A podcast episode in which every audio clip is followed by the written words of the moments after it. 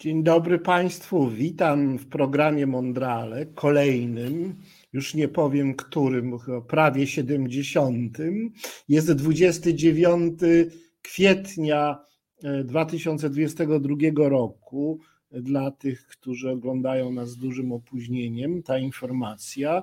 E, bardzo serdecznie wszystkich witam na żywo i nie na żywo. Na żywo jesteśmy w piątki od 17 do 18.50 na antenie Radia Reset Obywatelski. E, drodzy Państwo, jak zawsze przypominam, że nasze medium jest obywatelskie, społeczne, wolne. E, w związku z tym jego istnienie i dobrostan zależy od państwa, w tym od państwa wpłat.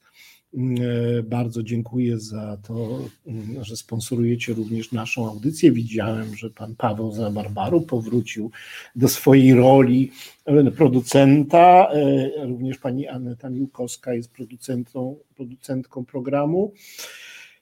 Drodzy Państwo, trwa oczywiście wojna w Ukrainie i zawsze się jakoś do tego odnosimy. Niezmiennie prosimy o to, żeby nie ustawać w pomaganiu y, uchodźcom, ale także walczącym y, żołnierzom Ukrainy. Y, będziemy wracać pewnie w naszej dzisiejszej rozmowie również do tematu ukraińskiego. Dzisiejszy gość to jest pani. Nie mamy parytetu, tak zauważyłem. Trochę za mało zapraszam mm, pani. Spróbuję się jakoś poprawić, ale to wynika nie z jakiegoś mojego mizoginizmu, bardziej z nieśmiałości, y, a także do bardziej ograniczonych znajomości w kręgach kobiecych w stosunku do kręgów męskich. E, y, gościem dzisiejszej audycji jest ktoś, o kim podejrzewam, że może być najinteligentniejszą i najbardziej uczoną osobą w, w okolicy, w Warszawie, a może i na całym Mazowszu, będzie to, jest to, bo już jest z nami, pani redaktor Dorota Kozińska. O, ja teraz zacznę o niej mówić, przedstawiać, kim jest. Y, część słuchaczy pewnie zna panią Dorotę Kozińską, jeśli słuchają drugiego programu Polskiego Radia, ale zdaję sobie sprawę, że no, y, również drugi program Polskiego Radia nie jest bardzo szeroko słuchanym, słuchaną stacją, więc pewnie nie wszyscy panią y, redaktor znają. No więc może zacznę od tego, że jest od 30 lat do ostatnich tygodni, bo już nie obecnie, o czym jeszcze powiem, związana z drugim programem Polskiego Radia y, i najlepiej jest znana pewnie z tej działalności ostatnich lat, kilku czy kilkunastu, mianowicie z udziału w takim bardzo, bardzo interesującym i wyjątkowym programie, który się nazywa Trybunał Płytowy Dwójki, gdzie e, wielcy specjaliści od e, muzyki e, klasycznej, muzyki dawnej, muzyki operowej, oceniają, porównują różne wykonania, sześć wykonań, potem eliminują kolejne, zgadują, któreż to mogą być te eliminowane i ostatecznie wybierają te, to, które uważają za najlepsze, po drodze się kłócą. E, e, to wszystko jest bardzo fascynujące, też ezoteryczne, bo sposób, w jaki o tym dyskutują, pokazuje, jak bardzo głęboką y, i jednak taką e, ekskluzywną dziedziną jest muzyka i znawstwo muzyki. No więc to pokazuje, że pani Dorota Kozińska jest panią od muzyki. To znaczy jest krytykiem muzycznym, znawczynią muzyki, e, ekspertką e, i rzeczywiście mm, pełniła tę funkcję w mediach różnych od bardzo wielu lat, nie tylko w drugim programie radia, ale przez wiele lat pracowała w ruchu muzycznym, takim głównym czasopiśmie branżowym dla, dla melomanów i dla muzyków. E, pracowała jako felietonistka pisała, współpracowała z wieloma tytułami, jak na przykład Tygodnik Powszechny. E, prowadzi od lat swojego bloga muzycznego, czy swój blog muzyczny e, Upiór operze. No, na różnych polach działa jako ekspert muzyczny, zajmując się wieloma gatunkami muzyki, bo to nie jest tak, że, że pani Dorota jest na przykład od, od baroku i koniec, bo jest od muzyki dawnej i klasycznej i od opery mm, i jeszcze jak się dowiaduje od muzyki teatralnej, bo ma zajęcia w Instytucie Badań Literackich. Sprostowanie w Akademii Teatralnej w Warszawie. Akademii Teatralnej. Kiedyś prowadziłam zajęcia w Instytucie Badań Literackich w ramach studiów podyplomowych, które, których już nie ma.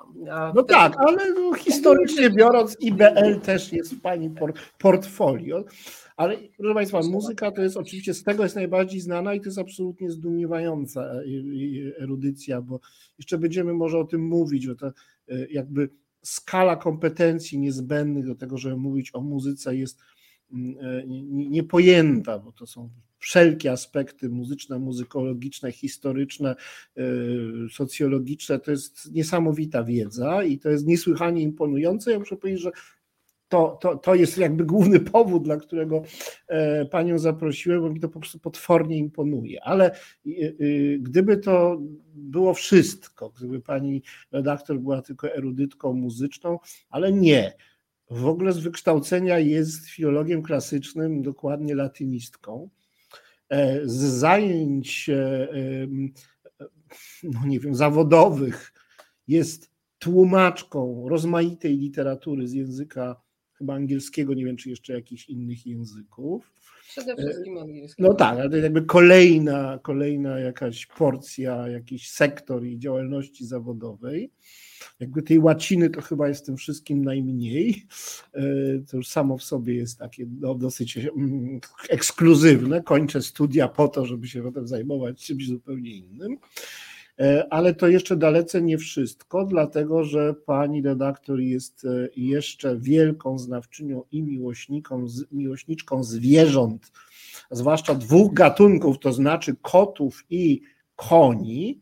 E, napisała nawet podręcznik jeździectwa, napisała kilka książek o kotach dowcipnych i o koniach i to też jest, no przecież to są dwa zupełnie różne gatunki zwierząt.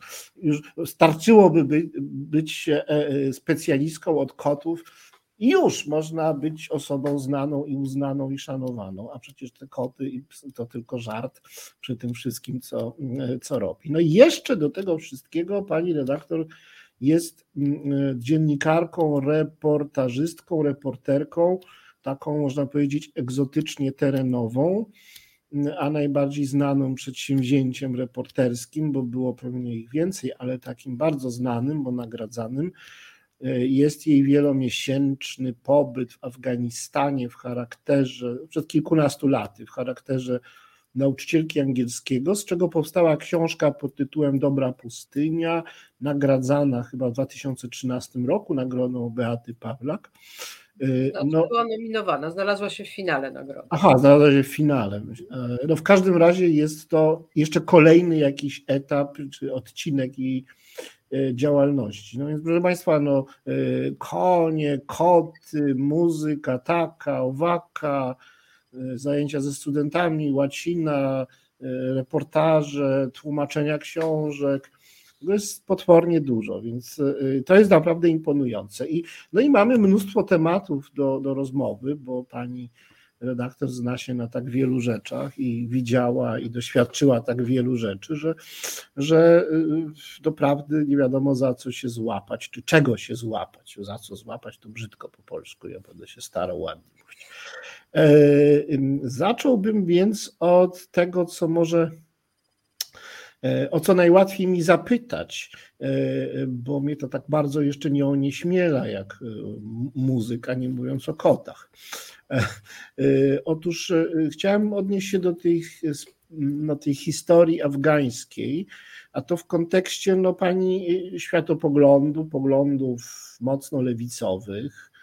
Myślę, że to jest pewna, to że się zdecydowała pani na taką podróż trochę jednak taką solidarnościowo-charytatywną, bo jak idziemy w trudny region, to nie po to, żeby tam zarabiać pieniądze, czy robić książkę, która się sprzeda i zarobimy na tym pieniądze, no tylko, że mamy okazać pewne solidarność, zainteresowanie ludziom, którzy żyją trudniejszym niż my życiem, tak to rozumiem. No jest, wiąże to pani, pani eskapadę afgańską z pani postawą życiową, polityczną, społeczną I, i moje pytanie jest takie, jak siedziała pani w tym szalenie biednym kraju, który ciągle dotykają jakieś nieszczęścia, że ciągle ktoś gania z karabinem i czegoś chce.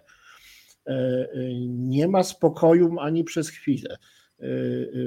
Czasem nie ma co jeść niby historia taka wspaniała, niby naród taki, no można powiedzieć, no właśnie dziejowy e, i niby taka wysoka kultura, a tu taka bieda, takie nieszczęście, tak się nie wjedzie tym Afgańczykom. E, e, I jak się jest takim naprawdę trudnym otoczeniu, prawda, gdzie jest naprawdę gorąco, biednie, niebezpiecznie, ludzie ciągle dotykają jakiejś przykrości, obawiają się o przyszłość. Jak się ma to do tej lewicowości? To znaczy, czy, czy to, czego można oczekiwać, ta lepsza przyszłość dla Afgańczyków, na przykład teraz, są w szczególnie jakimś trudnym położeniu, podobno nie ma co jeść w Afganistanie. Czy to, czego można oczekiwać, to się w ogóle da zdefiniować w tych naszych kategoriach lewicowych? Gdy chodzi o to, żeby w ogóle było bezpieczeństwo i jedzenie, czy to w ogóle da się jakoś opowiedzieć o tym kraju w tych w takich pojęciach politycznych, jakimi my dysponujemy i co to znaczy mieć postępowy stosunek, że tak powiem, do, e, do, do sytuacji w kraju, w którym w ogóle emancypacja, postęp i tak dalej to są jakieś opowieści, bajki o żelaznym wilku, bo w ogóle chodzi o to, żeby nie strzelali. E, przede wszystkim chciałam bardzo serdecznie panu profesorowi podziękować, bo czuję się no, lekko przytłoczona e, lawiną komplementów, które tutaj padły pod, moją, e, pod moim adresem. Na co najmniej połowę z tych wszystkich komplementów jako żywo nie zasłużyłam, niemniej bardzo, bardzo dziękuję. Podbudował mnie pan w tym trudnym czasie, bardzo, bardzo się cieszę. Wracając do Afganistanu i do pańskiego pytania, wydaje mi się, że przykładanie jakichkolwiek zachodnich, europejskich europejskich, y, śródziemnomorskich kategorii politycznych do, do Afganistanu jest nie tyle może nieuzasadnione, ile może wprowadzić przybysza z naszej części świata w pewną pułapkę myślową. E, ja rzeczywiście mam serce po lewej stronie, ale z drugiej strony, ale czasami e, żartuję w rozmowach z przyjaciółmi i znajomymi, że jestem lewicową konserwatystką. Trochę jest w tym prawdy, e, bo tutaj bardziej chodzi nie o deklarację polityczną, nie o opowiadanie się po stronie programu czy konkretnej działalności danego ugrupowania, ile raczej o, pewne, o pewne poczucie sprawiedliwości społecznej, jakiegoś e, ustalonego porządku w nas, który niekoniecznie musi być naszym porządkiem politycznym. E, lata wojny w Afganistanie wykazały, że e, Zachód przepraszam, nie lubię używać tego bardzo uogólniającego pojęcia, e, narobił bardzo wiele złego przez brak zrozumienia pewnych mechanizmów, które rządziły tym krajem, rządzą tym krajem i prawdopodobnie rządzić będą nadal, a są to mechanizmy tyle skomplikowane, ile ewoluujące. E, w momencie, kiedy rozpoczynaliśmy swoją, zresztą tragicznie zakończoną misję w, w Afganistanie, ale może skoro Pan zarekomendował moją książkę, to nie będę robić spoilerów. E, chciałabym tylko powiedzieć o tym, że wtedy, w 2006 roku, Afganistan był w, w fazie względnego spokoju, który się już zaczynał powoli mm, chylić ku końcowi. E, ten względny spokój w Afganistanie e, jest, byłby dla nas niewyobrażalnym wciąż stanem wojny. To jest, to jest ten paradoks, którego my, ludzie, którzy nie, od, od tylu dziesiątków lat mamy po raz pierwszy styczność z wojną, która dzieje się obok nas, wciąż jeszcze nie na, nie na naszym terytorium, byłby nadal szokiem. Niemniej wtedy był to stan względnego spokoju, ale stan, który nastał w kraju potwornie wyniszczonym wieloma konfliktami, poczynając od wojny, od, od inwazji radzieckiej na, na Afganistan i to, co się później działo, ponieważ też ani talibowie nie wzięli się znikąd, ani późniejsze konflikty, wojna domowa nie wzięła się znikąd. Ten kraj się po prostu E, rozsypał. Ten, e, ten nieustający stan e, wojny, który tam panuje od, od tylu, tylu lat, jest przestrogą co dzieje się, co stanie się w każdym kraju, jeżeli konflikt zbrojny wymknie się spod kontroli i nie zostanie w odpowiednim momencie zduszony. Jeżeli rozpłynie się, rozlezie, jeżeli e, zaangażuje mnóstwo mechanizmów, które są niekoniecznie oczywistą dla wszystkich konsekwencją wojny, czyli migracja, czyli emigracja, czyli uleganie rozmaitym tendencjom e, radykalnym. To, co się w tej chwili zaczyna dziać w Polsce, dla mnie przerażająco zaczyna przypominać sytuacje w różnych strefach e, konfliktów. Ludzie się polaryzują, ludzie coraz mniej umieją się ze sobą dogadać. E, zaczyna dominować złość, gniew, wściekłość, do pewnego momentu uzasadnione, napędzające energię, kierujące naszą aktywność w odpowiednią stronę, ale w pewnym momencie jednak są to wszystko rzeczy, które zaczynają działać przeciwskutecznie. W tym 2006 roku, kiedy wydawało się, że dogasa wojna domowa, że idzie postęp, że teraz mm, zaroi się w Afganistanie od organizacji humanitarnych, od organizacji rozwojowych, że wszystko będzie cudownie, że nagle zaczniemy współpracować z tym krajem, odbudowywać go z ruin, unowocześniać. Mm, pozwalać ludziom wrócić do, do takiego poziomu, jaki jeszcze moi rówieśnicy, mam wśród najbliższych przyjaciół e, moją prawie rówieśniczkę, która wychowała się do siódmego roku w Afganistanie e, i kiedy musiała z rodzicami wracać do Polski, to e, odebrała Polskę jako kraj biedny, szary, umęczonych ludzi, bo w Afganistanie tak kolorowo, tak pięknie i taka wolność. Więc proszę sobie uświadomić, do jakiego stopnia ta sytuacja może ewoluować i jak ona się, jak ona się szybko zmienia. W tym 2006 e, roku, kiedy myśmy tam dotarli, e, z Afganistanu e, właściwie zniknęła cała inteligencja. Albo wymordowana, albo zabita wskutek działań wojennych, albo zmuszona do emigracji. Ja Czasami rozmaici znajomi mi zarzucają, że mam skłonność do zbyt, do zbyt wybujałych metafor, ale ilekroć próbuję uzmysłowić ten fenomen e, rozmówcom, tylekroć e, staram się im, im uświadomić, co by było, gdyby z Polski wyjechało, wyjechali absolutnie wszyscy ludzie i zostali tylko ludzie z wykształceniem podstawowym, rozproszeni, ci najbiedniejsi rozproszeni po jakichś tam wioskach. Znika cała inteligencja, znika e, cała klasa średnia, znikają wszyscy specjaliści, zostają tylko bezradni, niewykształceni, zastraszeni ludzie, którzy muszą nagle zbudować państwo od podstaw wszystkie jego struktury. I to jest, i to jest sytuacja, w której, w której jest tyle samo zagrożeń, w której było tyle samo zagrożeń, ile było możliwości. Coś musiało pójść nie tak, i coś na pewno poszło nie tak, skoro na razie skończyło się to tak, jak się skończyło. Myślę, że jeszcze raz podkreślam, że lewicowość może być tutaj pułapką, jeżeli chodzi o wrażliwość społeczną, wrażliwość na cudzą krzywdę, głód, biedę, choroby, e, zagrożenie epidemiami e, to wtedy jest wszystko fajnie. Natomiast jeżeli lewicowość e, zaczyna mm, oznaczać przyspieszenie rozwoju z pominięciem y, niezbędnych faz, które trzeba przejść, żeby wszystko działało jak trzeba, no to wtedy zaczyna się robić niebezpiecznie. E, bardzo dużo w kontekście Afganistanu mówi się o emancypacji, o, o, o, przemocy domowej, o niedoli kobiet, o niedostępności edukacji dla, dla, dla kobiet. To wszystko jest prawda.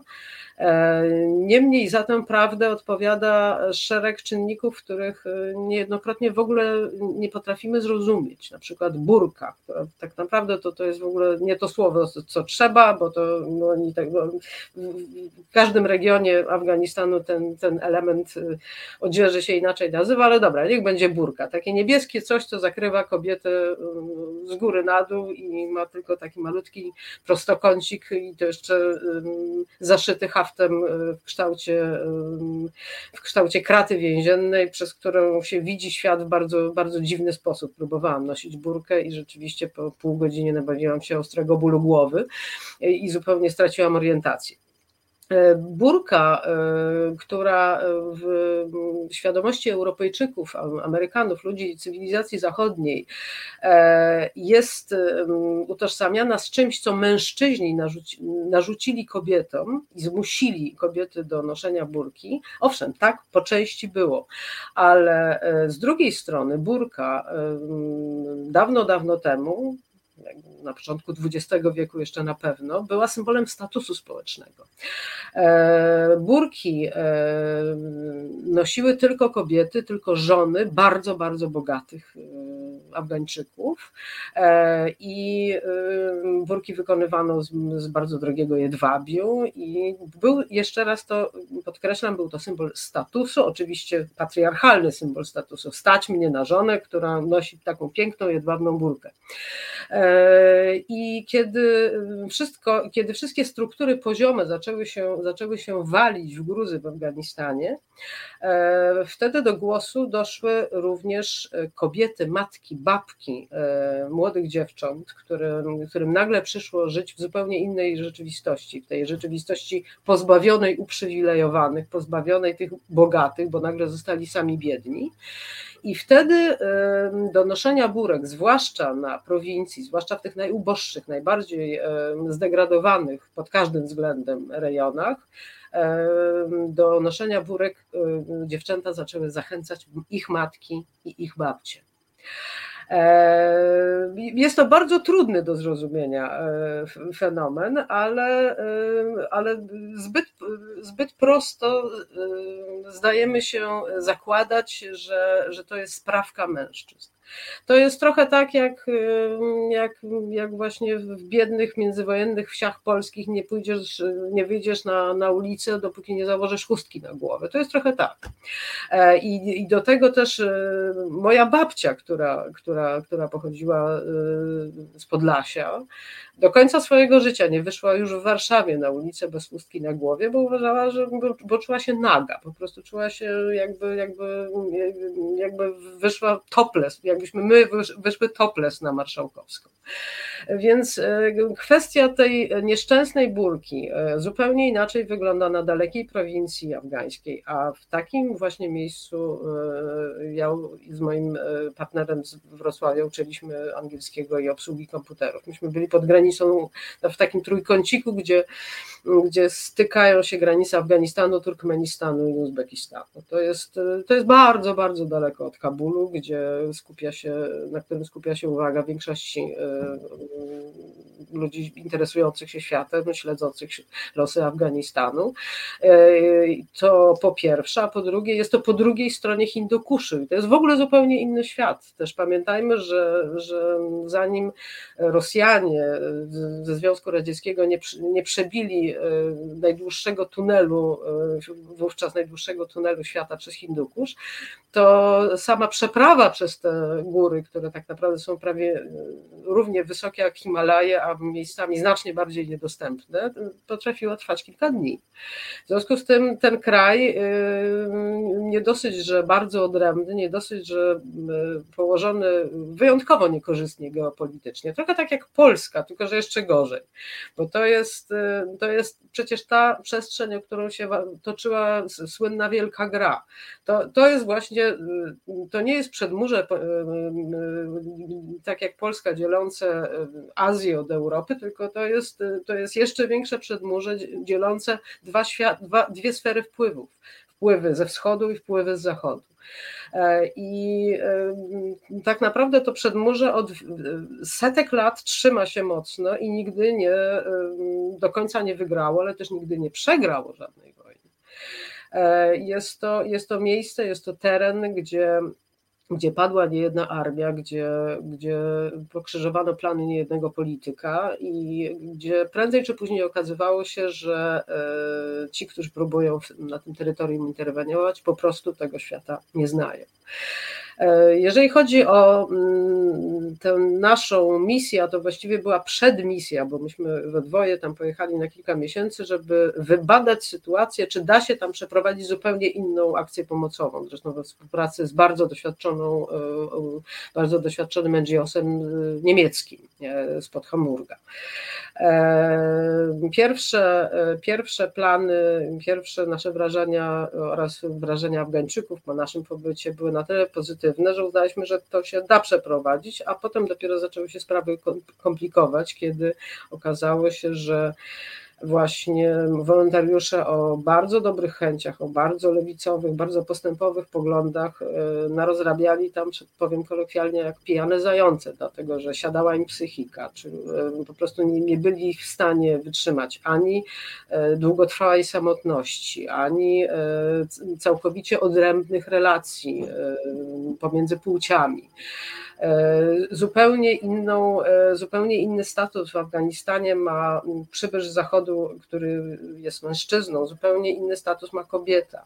Wbrew pozorom, kobieta jak chce i umie, to może być bardziej uprzywilejowana niż mężczyzna e, w Afganistanie. Ja wiele na ten temat rozmawiałam z moim wielkim autorytetem w tych sprawach, z panem Wojciechem Jagielskim, który w pewnym momencie powiedział, że on mi zazdrości i e, w tych słowach e, była szczerość, dlatego że ja mogłam wchodzić tam, gdzie żaden mężczyzna by nie został dopuszczony.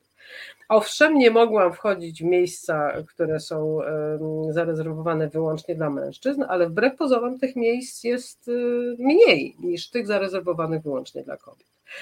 E, tak naprawdę obecna e, struktura e, społeczna w Afganistanie, która zresztą znów się zaczęła zmieniać w złą stronę, jest mniej naznaczona tymi strukturami poziomymi, plemiennymi, które tam e, rządziły i w niektórych miejscach rządzą po dziś dzień, a bardziej jest naznaczona tym, co tam wnieśli z zewnątrz zupełnie innego islamu talibowie. I tak naprawdę e, to jest e, tak naprawdę to co, to, co tam narobiło najwięcej złego, również w kwestii obyczajowości, w kwestii stosunków społecznych, to jest ten saudyjski islam. Ten najbardziej e, radykalny. No to jest, to nie, nie, nie chcę tutaj użyć porównań, nie chcę tutaj używać porównań z innymi religiami, bo to też jest, byłoby mylące, ale talibowie to jest i zawsze było również obce ciało dla samych Afgańczyków. I to jest kolejna rzecz, której my nie chcemy, której my często nie przyjmujemy do, do wiadomości i, i nie chcemy zrozumieć.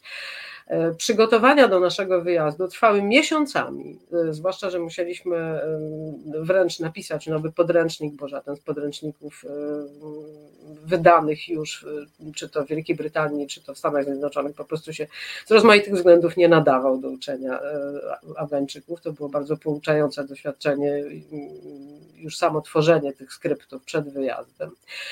Konsultowaliśmy się z, z najwybitniejszymi znawcami regionu, konsultowaliśmy się z orientalistami z kilku uniwersytetów, zbieraliśmy doświadczenia od innych wolontariuszy, żeby dotrzeć na miejsce i żeby, żeby mniej więcej trzy czwarte z tego okazała się kompletnie bezużyteczna i żeby znowu trzeba było, jak u Cummingsa, budować sobie nowy świat ze śniegu i, e, i uczyć się wszystkiego od nowa. Towarzyszył temu ogromny stres, ale to był stres pozytywny, to był stres dopingujący, stres, który który wyzwolił akurat we mnie i w Cezarym Prusinowskim, który mi w tej wyprawie towarzyszył, moim zdaniem najlepsze instynkty, bo obydwoje byliśmy i wciąż jesteśmy bardzo ciekawi świata. E, i wydaje mi się, że to co najistotniejsze i nie nazwałabym tego lewicowością, nie mamy ani ja, ani Cezary nie mamy instynktu, nie mamy potrzeby narzucania innym swojej wizji świata. Narzucania innym, jak mają mówić, jak mają myśleć, jak, jaki ustrój mają sobie budować. E, tylko wolimy się opierać na takich bardzo prostych, e, często rozróżnieniach, czy to, co robisz, czy to, co ja robię, czy to, co ktoś inny robi, robi wyrządza komuś krzywdę, czy nie. Myślę, że to jest podstawa myślę, że umiejętność, umiejętność e, funkcjonowania na zasadzie żyj i daj żyć innym e, nie, nie mieści się w kategoriach, we współczesnych kategoriach politycznych. To są jakieś głębsze podziały, to są jakieś e, dużo bardziej instynktowne, zwierzęce decyzje, które decydują, konstytuują nasze przetrwanie. A czy y, obecna sytuacja w Afganistanie w ogóle zawiera jakiś pierwiastek nadziei? Czy można się czegoś uchwycić i wyobrazić sobie mm, korzystny rozwój sytuacji, że na przykład talibowie jakoś złagodnieją, podzielą się władzą? E, no nie wiem, no, czy można sobie wyobrazić, że tam oprócz tego, że chwilowo nie strzelają, bo, bo rządzą ci talibowie wszędzie, to, to jeszcze będzie na przykład wszyscy będą mieli co jeść. Czy jest jakiś optymistyczny scenariusz? Optymistyczne scenariusze są zawsze, tylko że nigdy się nie spełniają, tak jakbyśmy sobie to zakładali na samym początku też. No, znów odwołam się do, do toczącego się obecnie konfliktu naszych granic. Dwa miesiące temu też zupełnie inaczej to sobie wyobrażaliśmy. Strategowie, politolodzy snuli zupełnie inne scenariusze. To wszystko, owszem, jeżeli chodzi o główny szkielet, idzie mniej więcej tak, jak eksperci przewidzieli, natomiast w szczegółach różni się to bardzo od tego, co jeszcze miesiąc temu sobie myśleliśmy. E, podobnie jest, jak myślę, z Afganistanem. I ja jestem wbrew pozorom i wbrew, wbrew temu, co się często o mnie myśli, ja jestem bardzo żarliwą optymistką, z tym, że mm, e, drugą cechą mojego charakteru jest nieskończona cierpliwość. E, mianowicie mm, optymizm w moim przypadku oznacza, że ja mam nadzieję, że w Afganistanie już kolejne pokolenie będzie mogło żyć względnie normalnie, a nie, że wszystko stanie się za klaśnięciem ręki i po dwóch dniach będzie lepiej.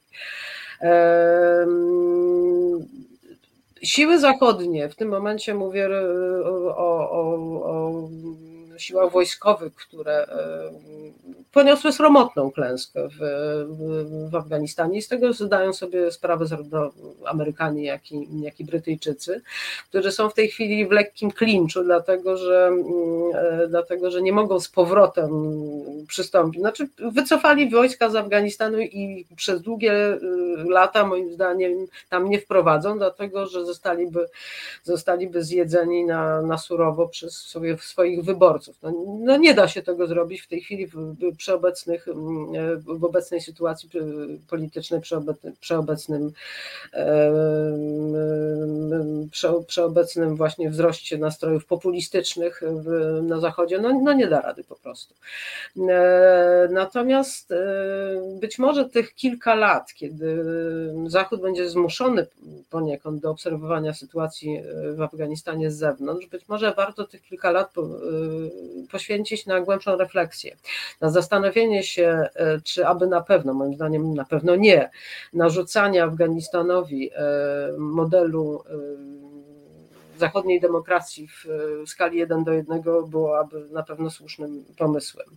E, czy nie należałoby zacząć pozytywistycznej sprawy u podstaw? E, to, o czym Pan wspomniał wcześniej, że tam jest głód, tam rzeczywiście zaczyna być głód. To nie jest kraj, w którym jest wyłącznie bardzo gorąco, to jest typowy kraj kontynentalny, to jest kraj, w którym w lecie, znaczy w lecie tam są właściwie dwie pory roku, e, no może trzy, w którym, w którym którym w tej, w tej, w tej ciepłej e, części roku temperatura dochodzi do 50 stopni powyżej zera, natomiast w zimie spada do 30-40 stopni poniżej zera, gdzie jest śnieg, gdzie nie ma wody, gdzie systematycznie z powodu, mm, z powodu ogólnoświatowego kryzysu klimatycznego poziom wód gruntowych spada no, jakieś zupełnie niewyobrażalne e, dla nas cyfry z roku na rok, jeżeli czegoś się z tym nie zrobi. Tam padła cała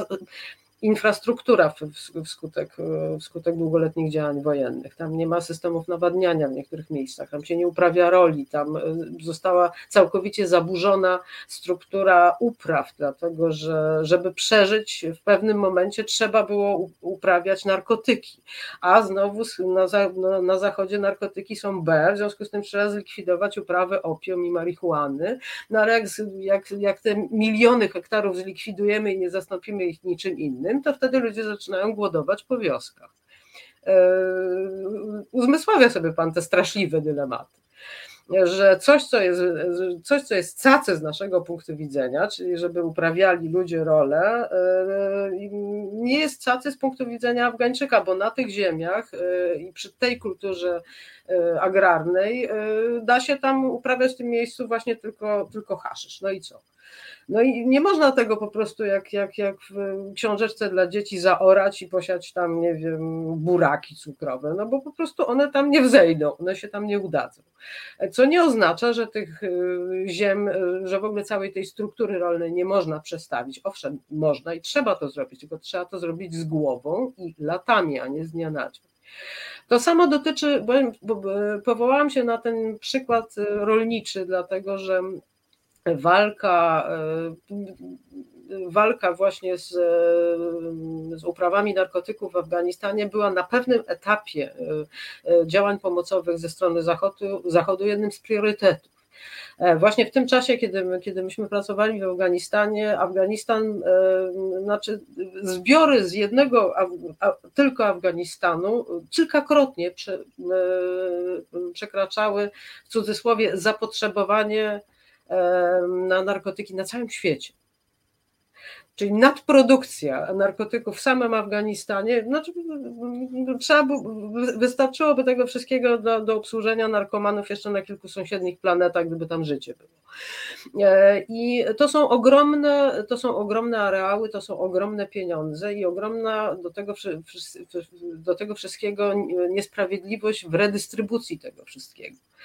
E, są w Afganistanie ludzie, którzy byli w Afganistanie ludzie bogaci i byli ludzie w Afganistanie, którzy żyli za 2 dolary miesięcznie. I do tej pory tak jest. E, to jest kraj nieprawdopodobnych zupełnie kontrastów e, i jednym z największych, jednym z największych zagrożeń, jednym z największych nieszczęść tego kraju jest właściwie to, co, co jest bolączką e, większości państw tego regionu, mianowicie potworne, niewyobrażalne dla nas łapówkarstwo, skala korupcji. Najbardziej doświadczone NGOsy i inne organizacje pomocowe działające w Afganistanie szacują, że jeżeli 90%, e, tylko 90% idzie na łapówki, a już 10% e, całych nakładów finansowych można przeznaczyć na faktyczną działalność, to jest bardzo dobrze.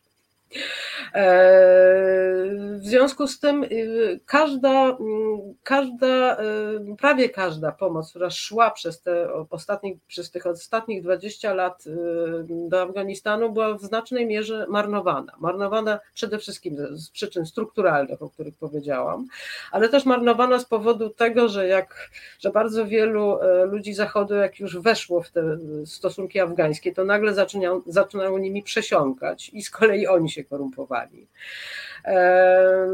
Trzecim powodem, który zawsze moim zdaniem robi bardzo, bardzo dużo złego, było, był niedostatek wiedzy na temat kultury regionu.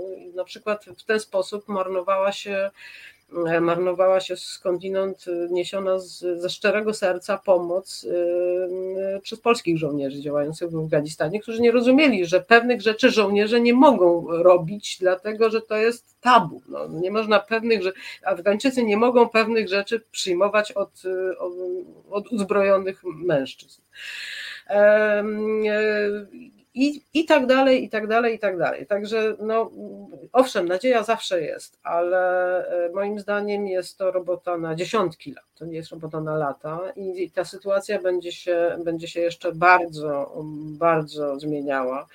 Ja miałam dosyć, nawet bardzo bolesne kontakty ze swoimi dawnymi uczniami E, z, z Afganistanu. Teraz podczas tego kryzysu kontaktowaliśmy się e, telefonicznie, kontaktowaliśmy się na, na, na, na rozmaitych messengerach i innych e, komunikatorach internetowych i okazało się, że, że ci ludzie, którzy zyskali już bardzo dobre, również kobiety, które zyskały bardzo dobre wykształcenie, nie tylko jak na warunki afgańskie, ale nauczyły się języków, pracowały w urzędach państwowych, uczyły w szkołach.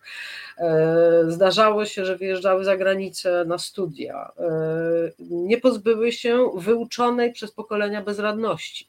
Kiedy to, to, to dotyczy właśnie, to dotyczy przede wszystkim kobiet w tym potwornym kryzysie, który mm, uchodźczym, który, który nastał. E, owszem, były jednostki, nawet dużo było tych jednostek, które radziły sobie świetnie, ale były też e, dziewczyny po kilku fakultetach, dobiegające trzydziestki, które po prostu w ogóle nie, nie, nie potrafiły załatwić najprostszych spraw. E, dlatego że wciąż te umiejętności w Afganistanie nie były im potrzebne, a nikt ich tego nie uczył, bo, bo, no bo po co Afgankę uczyć, jak się zachować, nie wiem, wyrabiając sobie wizę albo, albo pisząc list z prośbą o, o przyjęcie w ambasadzie czy w konsulacie. To, jest, to, to są te dziesiątki i setki błędów, które popełniliśmy jako Zachód, próbując temu krajowi pomóc. E, I tym bardziej czuję się sfrustrowana, tym bardziej tym bardziej czuję się z, mm, winna, że współwinna, że przez naszą nieostrożność i, i niedouczenie zmarnowaliśmy y, wieloletnie wysiłki tego NGOs, NGOs-u niemieckiego, który właśnie działał moim zdaniem w sposób absolutnie modelowy. Oni działali przez 20 lat przed nami jak duchy. To znaczy wchodzili w strukturę afgańską, następnie szkolili w niewidoczny sposób Afgańczyków, a potem dalszą pracę wykonywali już sami Afgańczycy. Czyli powstawały szkoły, których budową od samego e, początku administrowali miejscowi Afgańczycy. E, w tych szkołach, w, w, osobnych, w osobnych też nazwijmy to kolegiach, zdobywali wykształcenie nauczyciele, którzy dalej w tych szkołach uczyli. Czyli e, to, to było właśnie tak, nieustannie mi się nasuwają porównania z XIX-wiecznym pozytywizmem. To znaczy, nie było tych właśnie no niestety, postkolonialnych przybyszów, którzy tutaj przyjeżdżają i niosą kaganie co światy, a tak naprawdę nikt ich tam nie chce, bo oni są jacyś dziwni, oni są jacyś biali, oni nie umieją nosić strojów afgańskich, nawet jeżeli ten strój afgański się wręczy do, do, do ekwipunku i się dokładnie wyjaśni, co z tym robić. Oni inaczej się ruszają, oni inaczej mówią, oni są nie nasi.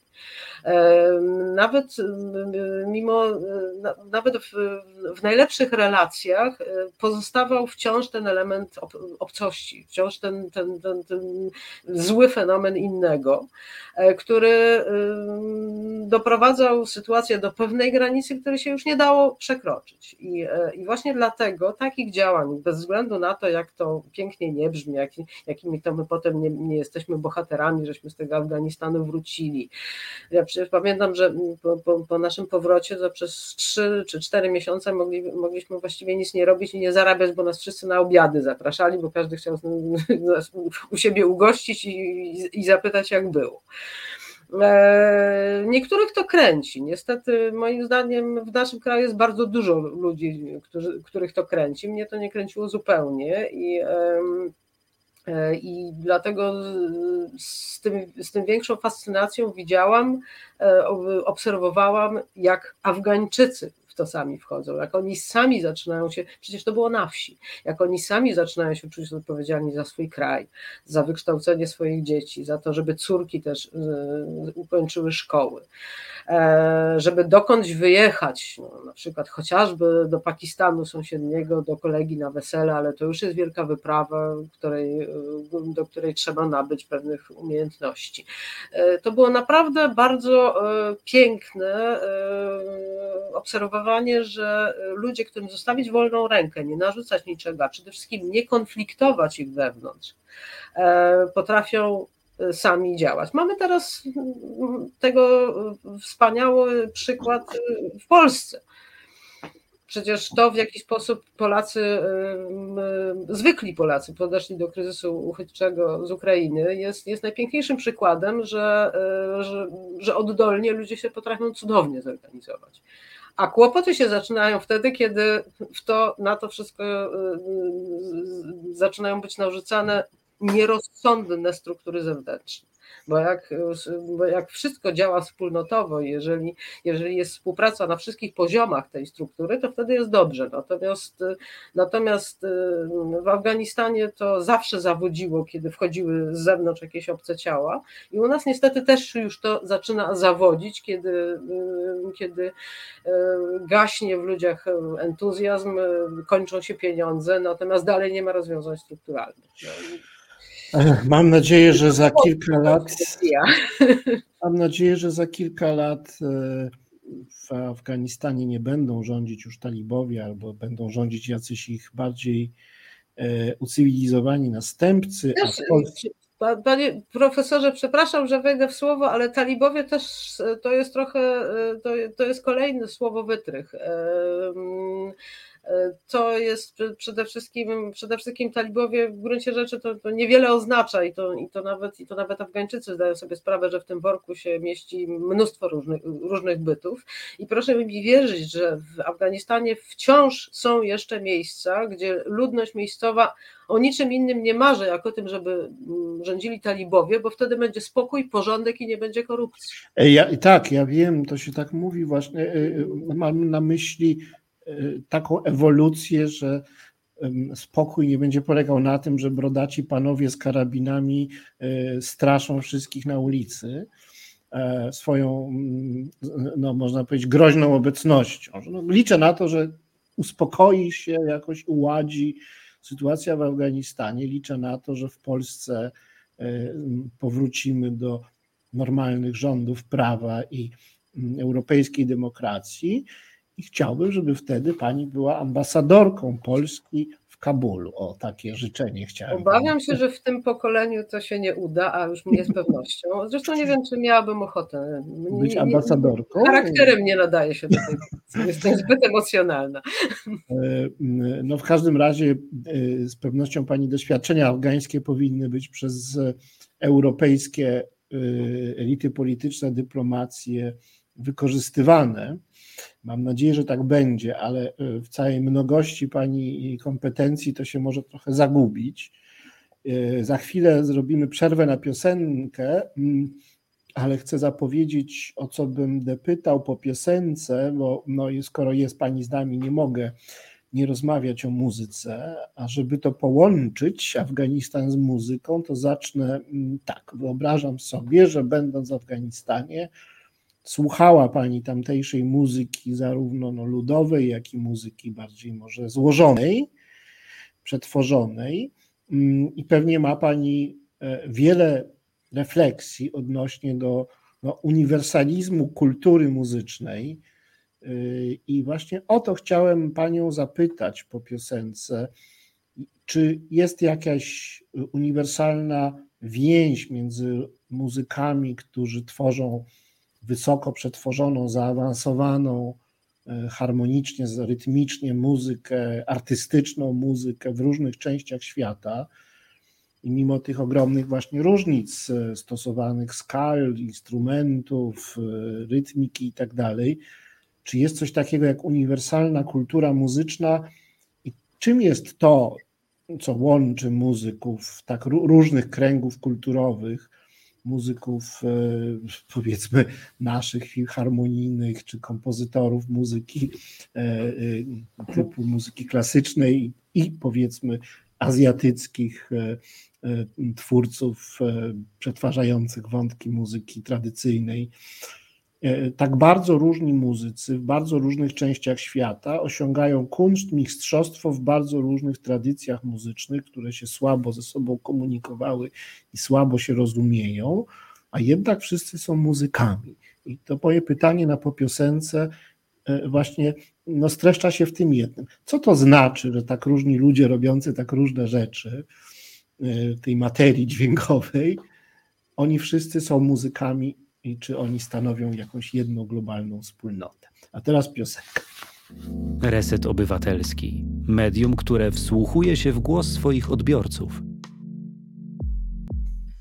Drodzy Państwo, gościem dzisiejszego wydania Mondrali jest pani redaktor Dorota Kozińska, y, krytyk muzyczny, znawczyni muzyki, y, również wykonująca wiele innych zawodów, jak na przykład tłumaczki z języka angielskiego albo nauczycielki angielskiego w Afganistanie. Rozmawialiśmy w pierwszej części o jej pobycie, w doświadczeniach afgańskich, ale teraz w tej części programu chciałem porozmawiać o tym obszarze najważniejszym jej działalności zawodowej, to jest o, o muzyce i zadałem takie pytanie trochę filozoficzne, trochę naiwne, o e, podstawy uniwersalnej kultury muzycznej, czy muzycy wszystkich krajów coś coś istotnego łączy, czy mogą się rozumieć przez to, że są muzykami, czy to jest kwestia wrażliwości, czy jakichś e,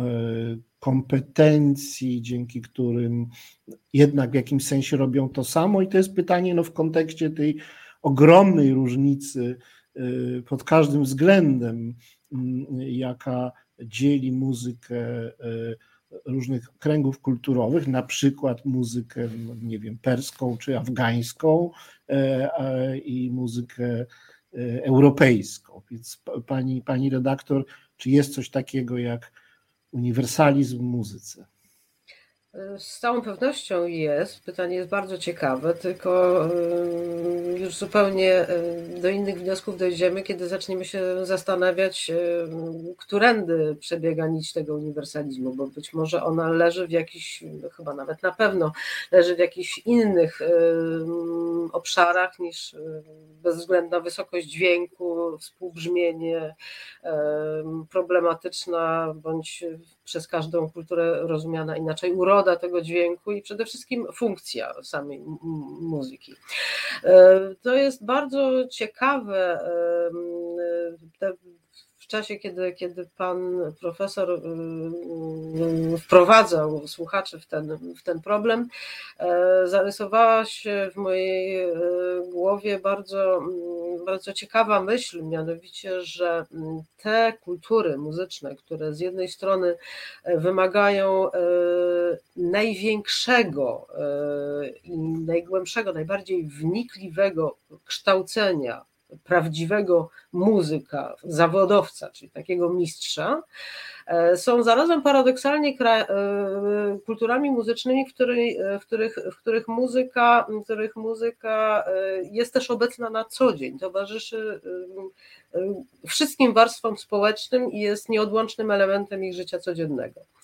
E, na Zachodzie stało się coś dziwnego. Z jednej strony mm, mamy bardzo wysoko wykwalifikowanych zawodowców, e, członków orkiestr, solistów, wybitne gwiazdy, które e, kształcą się w zupełnie inny sposób, bardzo często znacznie bardziej powierzchowny niż, niż mistrzowie tradycyjnych kultur muzycznych, a z drugiej strony muzyka znika nam jako czynnie uprawiana e, sztuka, czy też rzemiosło, czy po prostu rodzaj aktywności, znika z życia codziennego. Z rozmaitych względów ta sytuacja została doprowadzona wręcz do absurdu w Polsce. No, oczywiście ma to z całą pewnością związek też z zapaścią szkolnictwa artystycznego i to na wszystkich możliwych poziomach. Artystycznego również na poziomie szkół powszechnych, czyli, czyli po prostu wszystkie przedmioty kształtujące naszą wrażliwość, nie tylko muzyczną, ale również estetyczną, po prostu zostały na pewnym etapie wyrugowane e, z programu programu kształcenia i mamy tego skutki nie tylko mm, w naszych uszach i głowie, ale przede wszystkim w przestrzeni publicznej. No to, co się dzieje, mm, to jak mamy zaśmiecone miasta, jak potwornie zły mamy gust y, plastyczny, jest, to są, to są y, rozmaite y, to są roz, rozmaite strony tego, tego samego medalu w gruncie rzeczy. Ale wróćmy może do tego uniwersalizmu. Dowcip polega na tym, że my wciąż mamy, znów użyję tego słowa, postkolonialną skłonność do mierzenia innych kultur muzycznych naszą miarą. O, my jesteśmy lepsi, bo my mamy harmonię. E, rzeczywiście, jeżeli chodzi o wielogłos, taki prawdziwy wielogłos, to jest ewenement. To jest tylko, no, nie zdajemy sobie z tego sprawy, to jest tylko w kulturze zachodniej. Żadna inna kultura muzyczna na całym świecie nie jest kulturą wielogłosową, a to, co my z kolei w swojej niewiedzy i braku wrażliwości, braku otwarcia na inne kultury uważamy za wielogłosowość, jest tak naprawdę czymś, co się nazywa e, fachowo heterofonią, czyli taką jednogłosowością na kilka głosów. E, I e, ściśle się to wiąże z technikami improwizacyjnymi, które też w kulturze zachodniej są, są w głębokim odwrocie i, i też przestajemy rozumieć, jak, jak to wszystko się robi.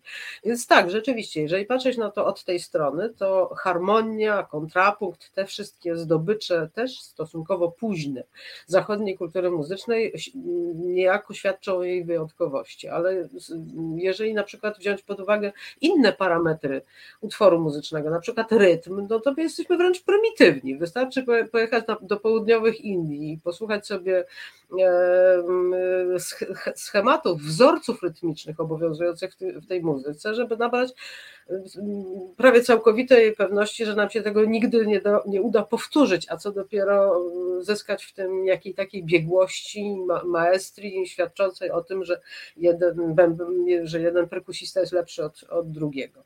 Kolejnym takim kolejnym takim parametrem jest, są, jest tworzywo, z jakiego się buduje muzykę, czyli to, o czym pan profesor wspomniał wcześniej, skale muzyczne najmniejszą odległością, jaką średnio słyszący Polak jest w stanie wysłyszeć, jest pół tonu. No więc to wszystko, co już jest mniejsze niż pół tonu, to coś nam czasami nie gra, coś nam się wydaje fałszem, ale nie potrafimy tego zdefiniować, nie potrafimy zrozumieć, co jest w tej muzyce nie tak, że ona nie brzmi dokładnie tak, jak nam się powinno podobać. A w muzyce tureckiej na przykład y, dobry muzyk rozróżnia jedną ósmą tonu i on to słyszy. W związku z tym, z tego punktu widzenia, w porównaniu z, z muzykami z, z regionu Azji Środkowej czy, czy Bliskiego Wschodu, jest po prostu głusi. E, w związku z tym nie, nale, nie, należy, nie należy kultur rozpatrywać jako mniej, bardziej rozwiniętych. To znowu jest ta pułapka progresywizmu. Ja dlatego mówię, że jestem lewicową konserwatystką, bo, bo uważam, że, że, że świat nie dąży do postępu, a w każdym razie być może nawet nie powinien dążyć do postępu. Ja bardzo lubię świat w jego ogromnej złożoności i różnorodności. To jest coś, co mi szalenie zawsze podobało. I to, że każda z kultur muzycznych tak naprawdę jest oparta na, na zupełnie innych zasadach, nie wyklucza tego, że ta wartość uniwersalna muzyki może zasadzać się na czymś zupełnie innym. I tutaj znów tych e, tematów, w których możemy zyskać wspólny punkt zaczepienia, pozwalający muzykom tak różnym jak Irańczycy, muzy- jazzmeni z, z, z Ameryki Północnej czy klasyczni muzycy z Europy mogą ze sobą współpracować. To są emocje. Przede wszystkim wydaje mi się, że to są emocje, ale to jest również coś, co, co jest dla nas coraz mniej oczywiste, mianowicie takie wspólnotowe, wspólnotowe opowiadanie historii. To znaczy muzyka jako, muzyka jako, e, jako środek spajający społeczeństwo. E, coś, co e, nie służy tylko jako przerywnik albo, albo rozrywka dla, dla klas wyższych, bardziej zamożnych, tych, których stać na to, żeby pójść na koncert albo do opery, ale coś, czym, czym można zadzierzgnąć więzy międzyludzkie. To jest Teraz przypomniała mi się anegdota, opowiedziała mi kiedyś przez y, mojego nieżyjącego już brata, który podróżował po Mongolii. E, wszyscy jakoś mieliśmy żyłkę podróżniczą w tej rodzinie i e, w pewnym momencie e, chłopak, który prowadził samochód, którym jechali przez step, zatrzymał ten samochód, wysiadł z tego samochodu i zaczął śpiewać. Śpiewał dość długo i bardzo pięknie, w każdym razie, w każdym razie wszyscy towarzyszący mu w tej podróży byli zachwyceni. No a kiedy skończył, to mój brat go spytał, a co to była za pieśń? To nie była żadna pieśń. No, no jak to nie była żadna pieśń? Nie no, ja wcale nie śpiewałem. To co ty robiłeś? Ja opowiedziałem tę górę, która tam stoi. E, to jest, e, to jest coś, co zdecydowanie tradycje e, azjatyckie różni od, od, od, od, od kultur muzycznych obecnej Europy, ale kiedyś myśmy też opowiadali górę, myśmy też kiedyś opowiadali miłość, myśmy też kiedyś opowiadali słonia, kiedy żeśmy go po raz pierwszy zobaczyli. I to jest pewien element, który E, do którego można się cofnąć. Właśnie tutaj bym powiedziała, że w, że w uprawianiu i rozumieniu muzyki nie ma postępu, jeżeli to jest cofanie się do źródeł. E, I wszystko zależy od tego, na jakim etapie tych źródeł się zejdziemy, na jakim etapie tego, tego, tego retrogradusu właśnie dojdziemy do jakiegokolwiek porozumienia. Dlatego, że jeżeli się uprawia muzykę łączącą kilka tych tradycji, to trzeba wypracować jakiś kompromis. Albo trzeba zdecydować się na wspólną skalę, której to wszystko będzie jakoś y, trzymało się kupy, albo pogodzić ze sobą rytmy, albo pogodzić ze sobą języki. Najłatwiej w gruncie rzeczy pogodzić ze sobą głos ludzki. E, co jest jakby kolejnym e, dowodem na to, że,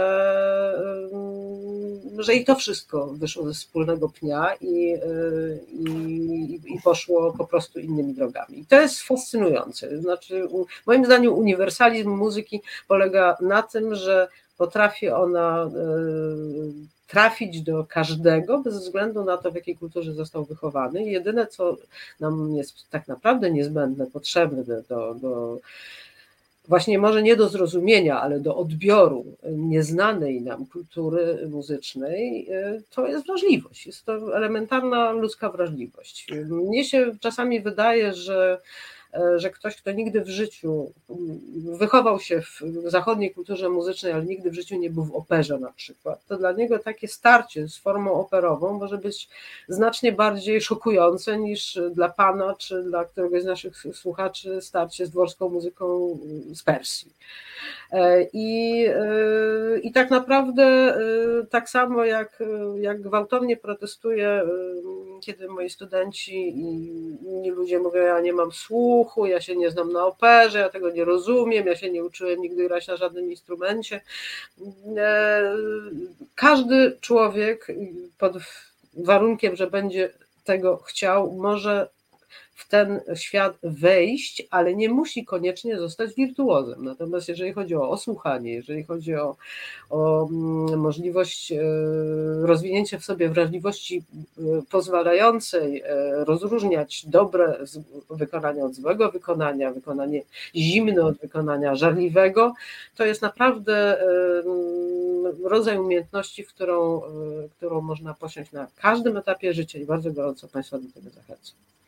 Ja, jeśli, jeśli dobrze zrozumiałem, e, pani prezentuje taki, mm, taką archeologiczno-wspólnotową koncepcję muzyki, czyli takim wzorcem kultury muzycznej byłoby zdolność współmuzykowania, jakiegoś takiego zgrania się na jakimś poziomie, dzięki któremu muzycy różni nawet od siebie znajdują wspólny język i próbują się do siebie dostroić i coś razem opowiedzieć że dajmy na to na Mazowszu w różnych regionach różni muzycy grają na trzy czwarte, ale trochę inaczej rytmicznie i oni się spotkają i oni umieją sobie te mazurki zestroić jakoś i będą pięknie razem grać, albo jak siostrzyczki w klasztorze śpiewają psalmy, to przychodzi następna, dodaje swój głos i mamy polifonię, no, czyli jeśli dobrze zrozumiałem, chodzi o to, że się zbieramy i dostrajamy i coś robimy i coś wspólnie znaczy... czujemy.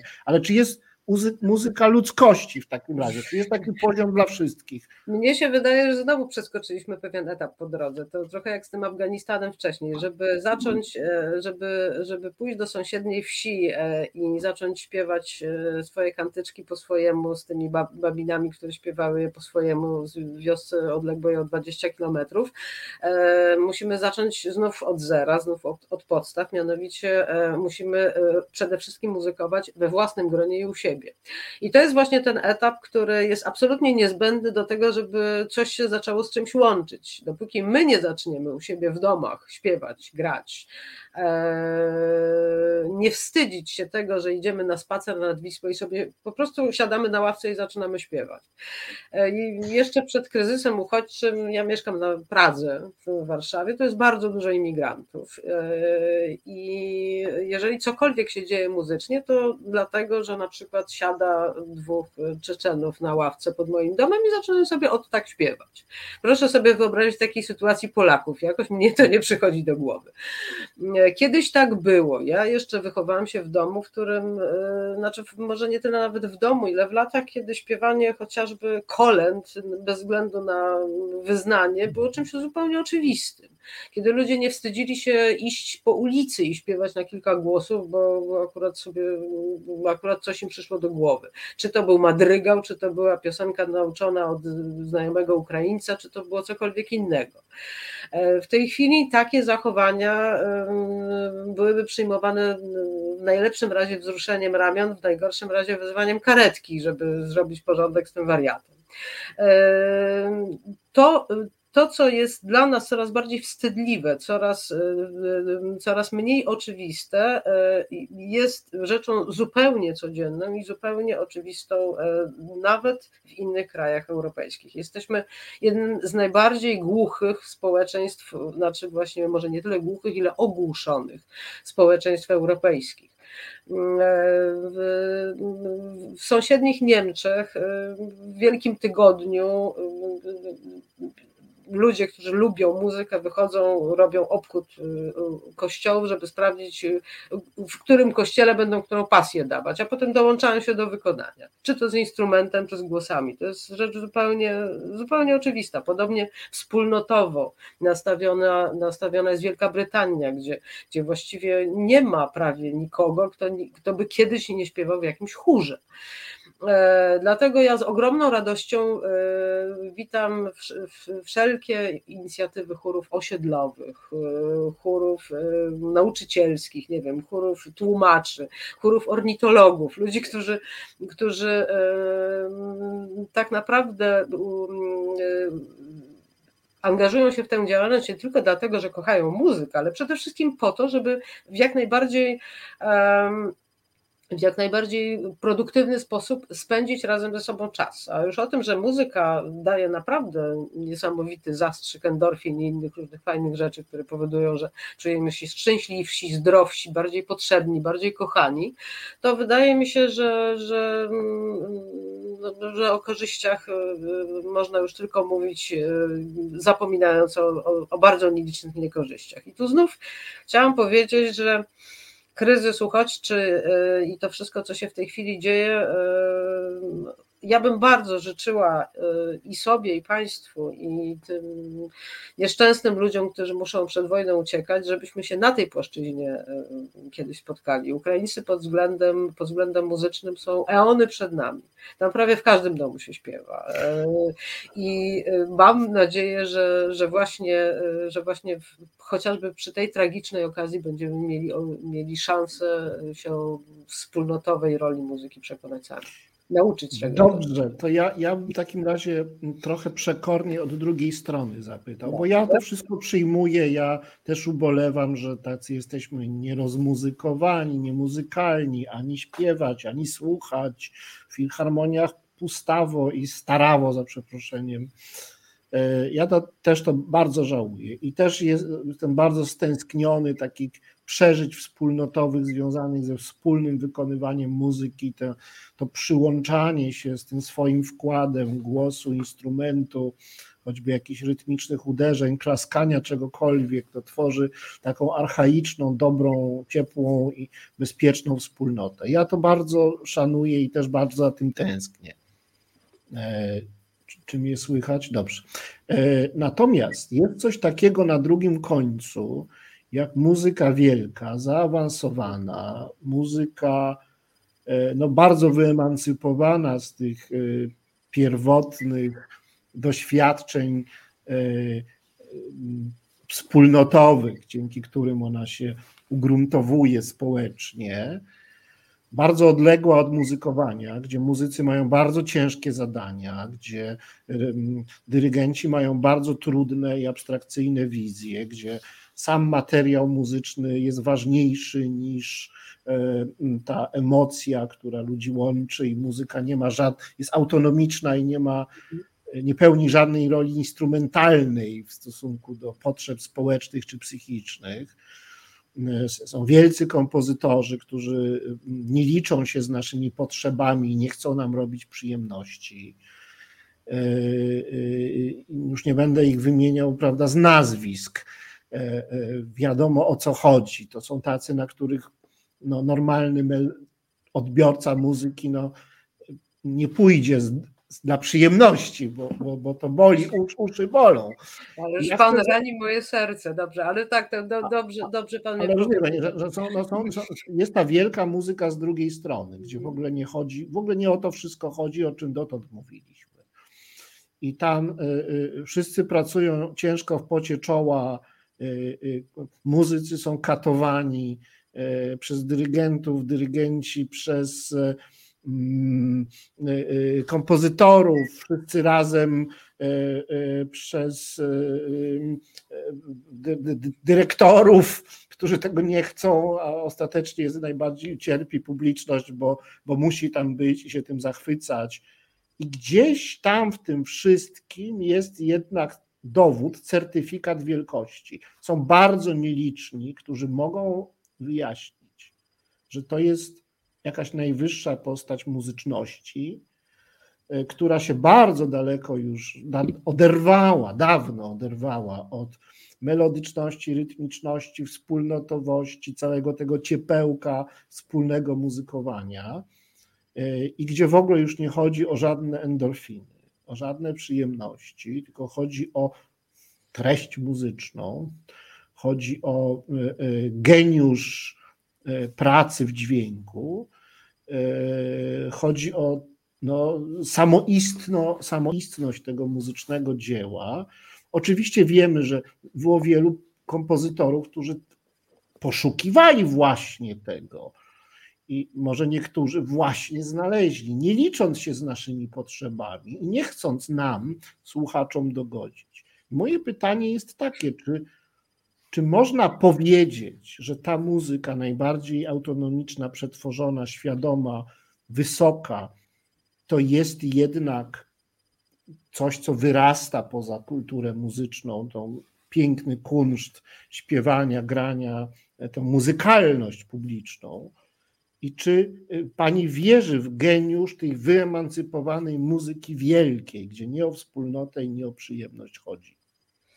No, tutaj mi pan za, zabił ćwieka, dlatego że po pierwsze od, odniosłam wrażenie, że, że strasznie pan demonizuje tę muzykę, która dla mnie jest codziennością i która jest codziennością dla bardzo wielu ludzi.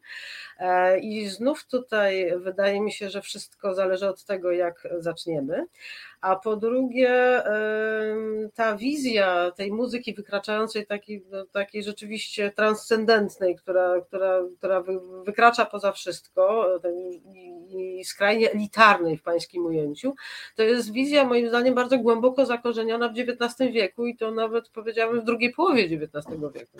I, e, i jak widzę ten mit muzyki, która nie jest dla maluczkich, a tylko dla wybranych, się trzyma się mocno i, e, i, no i moim zdaniem nie ma wiele wspólnego z rzeczywistością, ani jedno, ani drugie. Tak się dziwnie złożyło, że e, być może być może to świat y, świadczy o tym, no raczej nie tyle świadczy, ile wpływa na to, jak ja podchodzę do muzyki. Ja zresztą wiele razy o tym mówiłam, że ja trafiłam jako dziecko do chóru dziecięcego, ale takiego tutaj przy Teatrze Wielkim. Y, chór był ważny, bo nie było wtedy wielu dziecięcych chórów w Warszawie, nawet inaczej był tylko jeden, w związku z tym śpiewaliśmy nie tylko w teatrze, w rozmaitych przedstawieniach operowych, ale też y, E, najmowano ten chór dziecięcy do, do, do wykonań muzyki oratoryjno-kantatowej, często do prawykonań utworów kompozytorów współczesnych. No i tak się złożyło, że ja w wieku niespełna, już nie pamiętam, lat kilku, zostałam jak ten Indianin uczony pływać, wrzucana na bardzo głęboką wodę. Mianowicie pierwszą muzyką, z jaką się zetknęłam jako małoletnia kurzystka, była muzyka e, Pendereckiego i to jeszcze sprzed czasu jego nawrotu na neoromantyzm, czyli taki właśnie klasyczny Penderecki z lat 60., a ściślej pasja Łukaszowa. E, I, i po prostu nauczyłam się tego, podobnie jak wszyscy inni się tego nauczyli. Jeżeli, jeżeli dziecko rodzi się w Chinach i od niemowlęcia musi się uczyć języka, w którym bezwzględna wysokość dźwięku zmienia całkowicie znaczenie wyrazu, bo są takie języki e, w Azji, no to ono się tego nauczy. Nauczy się, e, nauczy się umiejętności, która nam nie jest do niczego potrzebna, w związku z tym jej się nie nauczymy, bo po co? Jeżeli e, człowiek, jeżeli dziecko od najwcześniejszych lat życia jest ćwiczone, wdrażane, i wcale nie musi to być tortura, wcale nie musi to być przykrość. To nadal może być ogromna przyjemność, to nadal mogą być endorfiny i to nadal może być działanie wspólnotowe.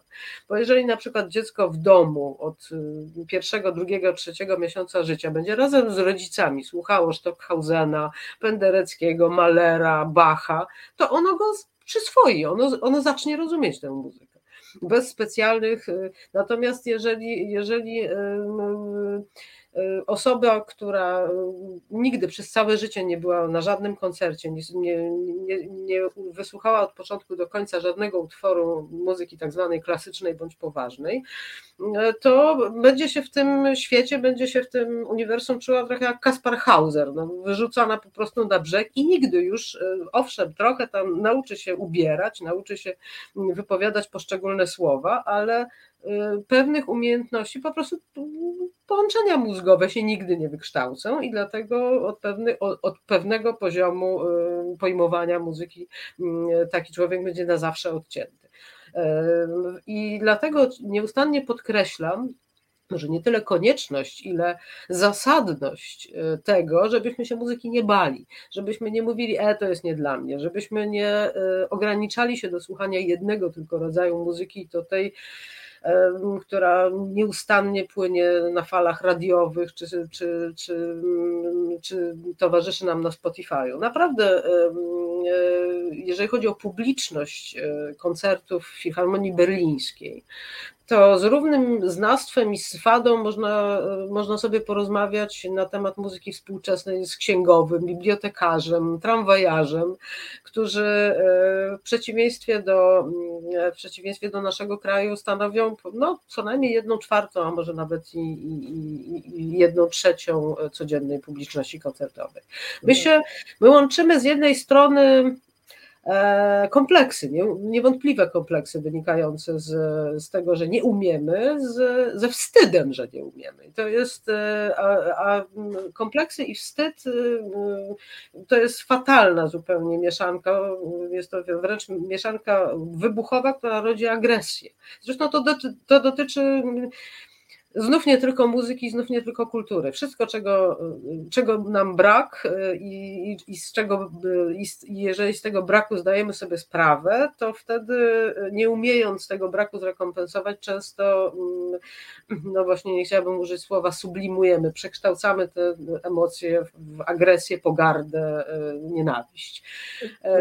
Ale przepraszam, że wejdę Podobnie sobie. się dzieje z muzyką. Czy, czy, nie wierzy Pani w to, że jest coś takiego jak muzyka, która ma boleć, muzyka, która. Oczywiście, że wierzę. cierpiąc i mamy cierpieć? ale to też, ale, ale to, są, to, są, to są doświadczenia, to znaczy to powinny być w takich sytuacjach y, doświadczenia katartyczne. To znaczy muzyka nie jest, żadna muzyka nie jest po to, żeby, y, żebyśmy przez nią cierpieli, żebyśmy w tym bólu zostali na zawsze. E, ten ból e, jest po to, żebyśmy coś zrozumieli żeby coś do nas dotarło, żebyśmy coś w sobie przepracowali. Y, dlatego w naszej pierwszej części, w pierwszej części naszej rozmowy tak bardzo podkreślałam o tym, że jeżeli jest jakakolwiek uniwersalna e, nić łącząca muzykę całego świata, to są to właśnie, to jest to język emocji. Ja na przykład też wielokrotnie podkreślam, że ja y, odbieram muzykę na y, bardzo dziecięcym, wręcz infantylnym poziomie i nie ma to nic wspólnego z moją wiedzą o tej muzyce. Raczej moja wiedza pomaga mi w takim dziecięcym przeżywaniu muzyki, dlatego że ja po prostu odczytuję pewne kody, które dla innych nie są czytelne. Natomiast jak ja idę do opery na Rusałkę Dworzaka, to po to, żeby ryczeć jak bubr, bo ja poważnie tę operę traktuję. To dla mnie jest narracja, to dla mnie jest opowieść, a dzięki temu, że ja rozumiem pewne zabiegi kompozytorskie Dworzaka, które może dla mniej osłuchanego, wykształconego melomana nie są tak oczywiste, na przykład to, że, że w pewnym momencie pojawia się, pojawia się kiedy Rusałka traci mowę, to w tym momencie jej rolę przejmuje orkiestra i e, książę śpiewa duet z orkiestrą. I w momencie, kiedy człowiek sobie zdaje z tego sprawę, że ten, że ten odcięty język Rusałki trafił do, do orkiestry i tam go za, zaczyna być słychać, to wtedy już, to wtedy dopiero przeżywa prawdziwe emocje i wtedy dopiero ryczy jak bubr.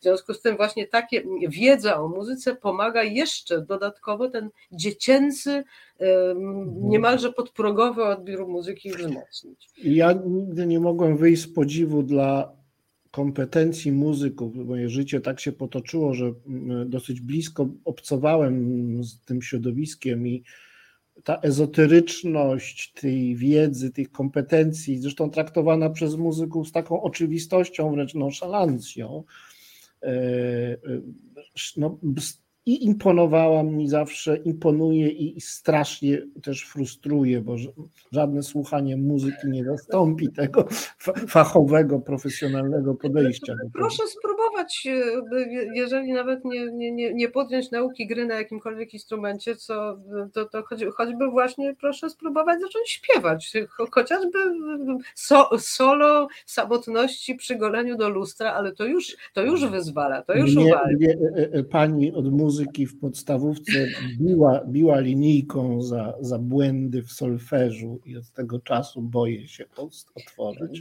Ja naprawdę wyczuwam głęboką traumę w pańskim stosunku do muzyki i myślę, że z tym należy walczyć, a jeżeli chodzi o to, o czym, e, o czym pan profesor i zresztą wielu ludzi mówi z taką nabożnym podziwem i, i, i niezrozumieniem, to to, że oni z taką nonszalancją, że to przecież są takie niesłychane umiejętności, e, to też odpowiem anegdotą. E, to jest pamięć mięśniowa w dużej i to są znowu działające automatycznie połączenia w mózgu.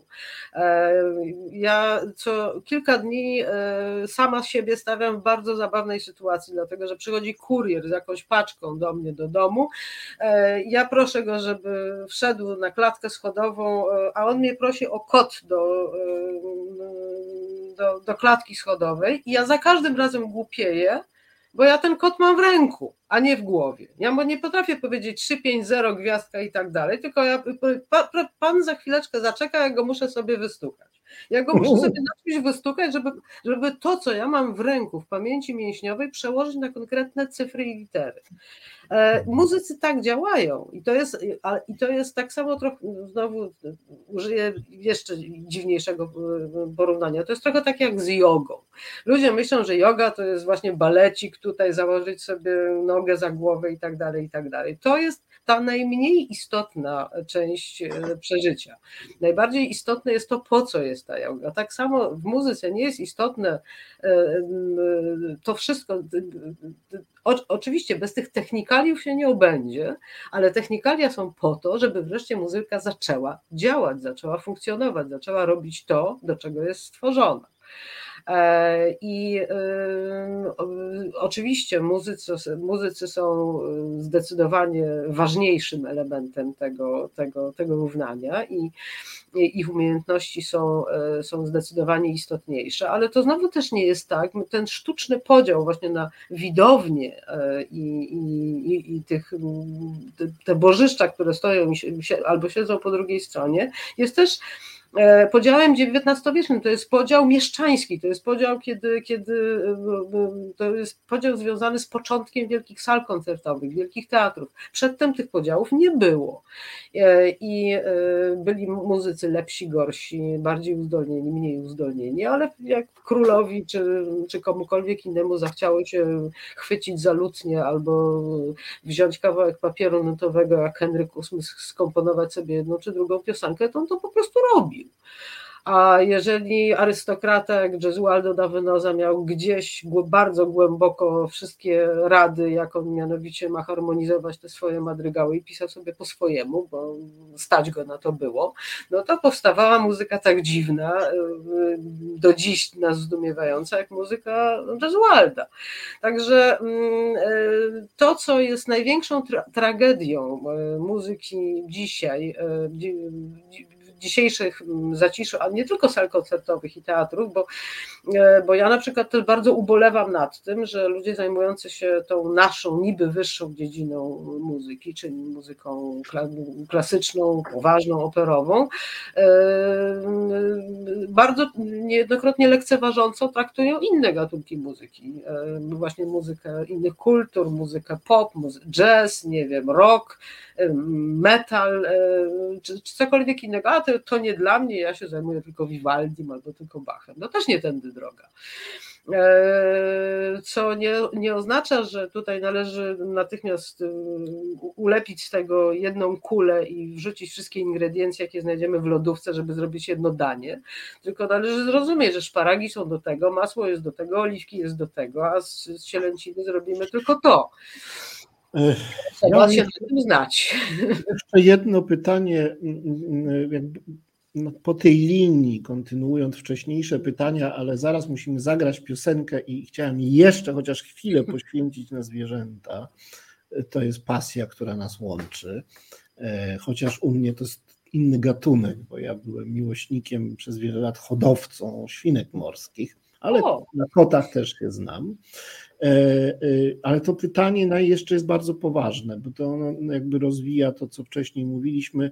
Chciałem zapytać o muzykę, bo muzyka jest bardzo niewinna generalnie, dobra i niewinna, ale chcę zapytać o taką muzykę, która w tym swoim elitaryzmie staje się w pewnym momencie winna, staje się faszystowska.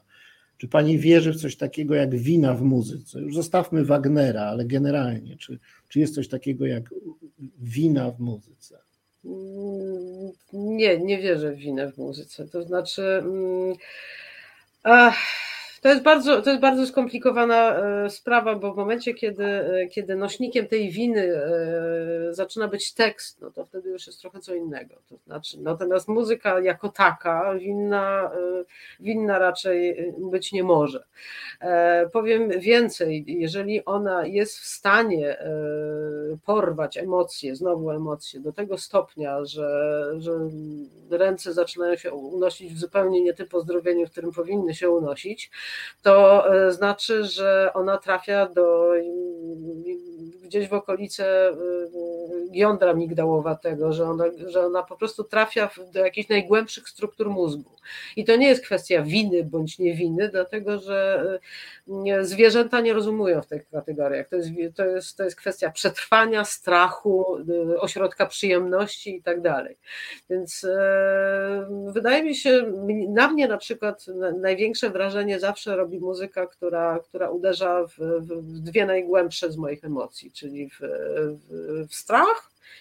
i w uczucie przyjemności połączone ze sobą. Jest to taką dziwną sadomasą. No w każdym razie i to mi daje na przykład muzyka Malera. E, podobnie, podobnie e, odbieram muzykę Szostakowicza, natomiast e, muzyka jako taka, dzieło w ogóle sztuki nie może być winne, tak samo jak nie może być winny, winna architektura za to, że jest pałacem kultury. Nie może być w ten sposób winna winne malarstwo za to, że jest portretem jakiegoś bardzo złego człowieka. E, I e, no to jest wydaje mi się, że jest to nieporozumienie, ale jeszcze na dodatek wspomniał pan profesor o nieszczęsnym Wagnerze. Wagner jest tym bardziej nieszczęsny, że jest to chociaż wcale go nie bronię jako człowieka, ale tutaj chodzi o coś innego. Chodzi, chodzi tutaj o to, że po prostu, że, że Wagner padł ofiarą tego, że ktoś kiedyś później polubił jego muzykę, co już jest kompletnym absurdem. Nazwałby Pani stanowisko innocentyzmem, ale na tym już tę dyskusję e, e, zakończmy, bo chciałem koniecznie jeszcze o te zwierzątka zapytać. Teraz piosenka, a mhm. po piosence y, y, chciałem prosić o porównanie koni z kotami. Reset Obywatelski działa dzięki Twojemu wsparciu. Znajdź nas na zrzutka.pl. Zostało nam maksimum 15 minut programu, więc już się zamykam, żeby jak najwięcej mówiła pani redaktor Dorota Kozińska. Poprosiłem o wypowiedź na temat zwierzątek, na którym, zwierząt, e, na których się bardzo dobrze zna, czyli kotów i e, koni. Proszę pamiętać, że jeszcze ostatnie dwie, trzy minutki to są, są przeznaczone dla, na Pani całkowitą, całkowicie swobodną wypowiedź, przesłanie urbi et orbi. Słuchamy o koniach i kotach. Od czego by tu zacząć? To znaczy, yy, wszystkie zwierzątka w moim życiu wzięły się z głębokiej tęsknoty za zwierzątkami, dlatego że wychowałam się w domu, w którym z rozmaitych yy, względów nie mogło być zwierzątek. Ale skąd się wzięły konie, to już dali pan nie wiem, dlatego że nie miałam w rodzinie ani żadnych wozaków, ani żadnych ułanów, ani jeźdźców, ani amazonek.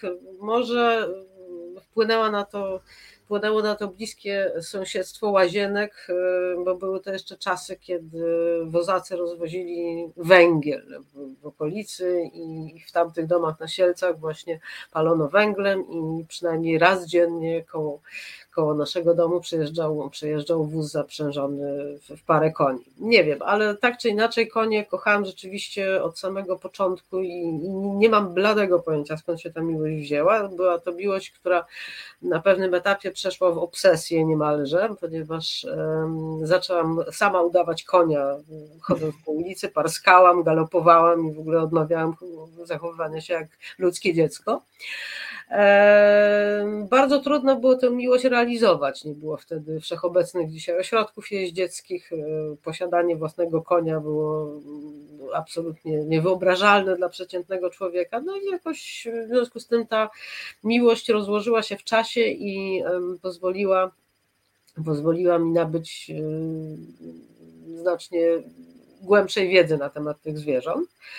E, nigdy nie byłam jakimś szczególnie dobrym materiałem na wybitnego jeźdźca, natomiast, e, natomiast no, owszem, je, jeździłam konno i to dość dużo, ale przede wszystkim zawsze kochałam być z koni. To są to są zwierzęta, które, e, które bardzo często są nierozumiane przez ludzi z dwóch niezależnych od siebie powodów. Po pierwsze, dlatego, że mamy wdrukowaną głęboko w naszą cywilizację, w kulturę e, instrumentalne traktowanie tych zwierząt jako, jako narzędzia do rozmaitych rzeczy, począwszy od zdobywania pokarmu, kończywszy na podbojach. I ten koń nam zawsze jako ten, jako ten druh i, i, i towarzysz broni e, towarzyszył. W związku z tym no, z jednej strony go uczłowieczamy, a z drugiej strony tym bardziej go instrumentalizujemy. To jest jedna sprawa. A druga sprawa, chyba bardziej istotna, jest taka, że do całkiem niedawna nawet najwytrawniejsi e, koniarze nie rozumieli e, inteligencji konia jako zwierzęcia myślącego zupełnie inaczej niż człowiek, a zupełnie już inaczej niż pies czy kot.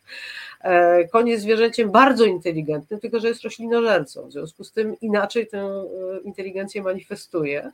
Jeżeli do niego dotrzeć, tak samo jak do człowieka posługującego się zupełnie innym językiem, albo nie wiem, autystycznego, obciążonego jakimś zaburzeniem e, poznawczym, które powoduje, że inaczej można, należy do niego docierać, to wtedy porozumienie z koniem okazuje się prawie równie, e, no proste to może nie jest to słowo, prawie równie satysfakcjonujące i na pewno e, i na pewno dające mnóstwo, mnóstwo cudownych wrażeń, jak w przypadku psów czy kotów.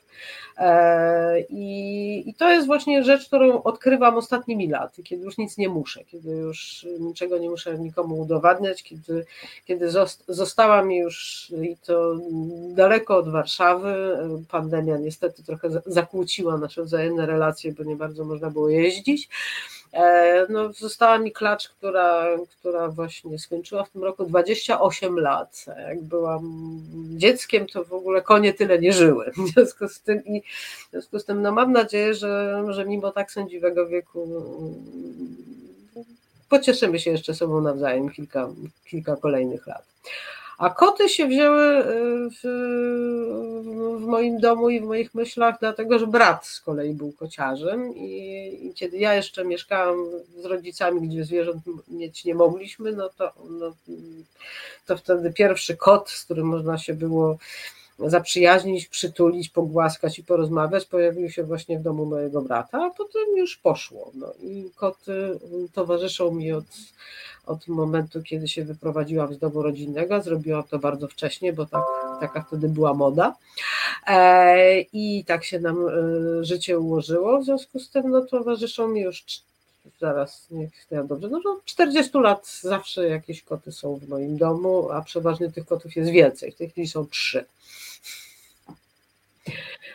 I każdy jest zupełnie inną osobowością. Nie wiem, czy pan profesor miał podobne doświadczenia ze świnkami morskimi, ale chętnie wierzę, że każdy Yy, jest tak, zupełnie ludzie kimś myślą- innym. Ludzie myślą, że świnki są wszystkie takie same, y, głupiutkie, y, myślące wyłącznie o, o, o- jedzeniu i bardzo płochliwe.